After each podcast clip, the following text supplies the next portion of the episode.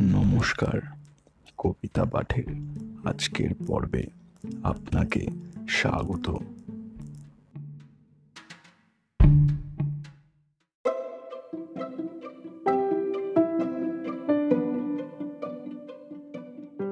আমার আজকের নিবেদন কবি সুকুমার রায়ের কবিতা, হিতে বিপরীত।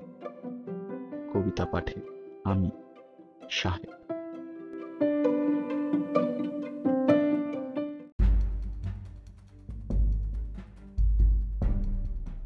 ওরে ছাগল, বল তো আগে, সুরসুরিটা কেমন লাগে?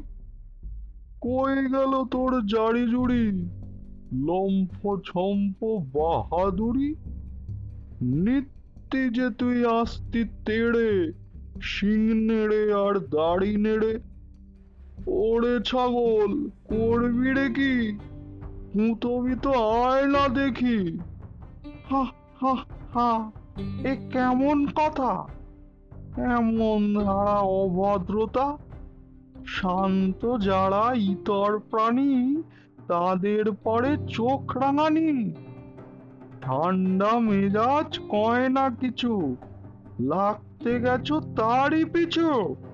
শিক্ষা তোদের এমনি তর। ছি ছি ছি, লজ্জা বড়। ছাগল ভাবে সামনে কি? একটুখানি গুটিয়ে দেখি। গুঁতোর চোটে থরা থর হুড় মুড়িয়ে ধুলোয় পড়। তবে রে পাজি লক্ষ্মী ছাড়া আমার পরেই বিদ্যে ছাড়া পাত্রা পাত্র নাই কিরে হুঁশ? দে তোমা দম ধাপুস থুপুস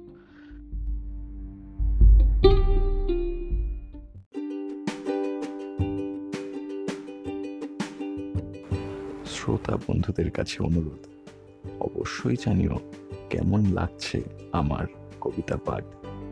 আর শেয়ার করতে কিন্তু ভুলো না, তোমার শেয়ার আমায় পৌঁছে দিতে পারে বহু মানুষের কাছে। এছাড়াও, আমার আপকামিং এপিসোডসের আপডেটস পেতে সাবস্ক্রাইব করো আমার চ্যানেল ধন্যবাদ।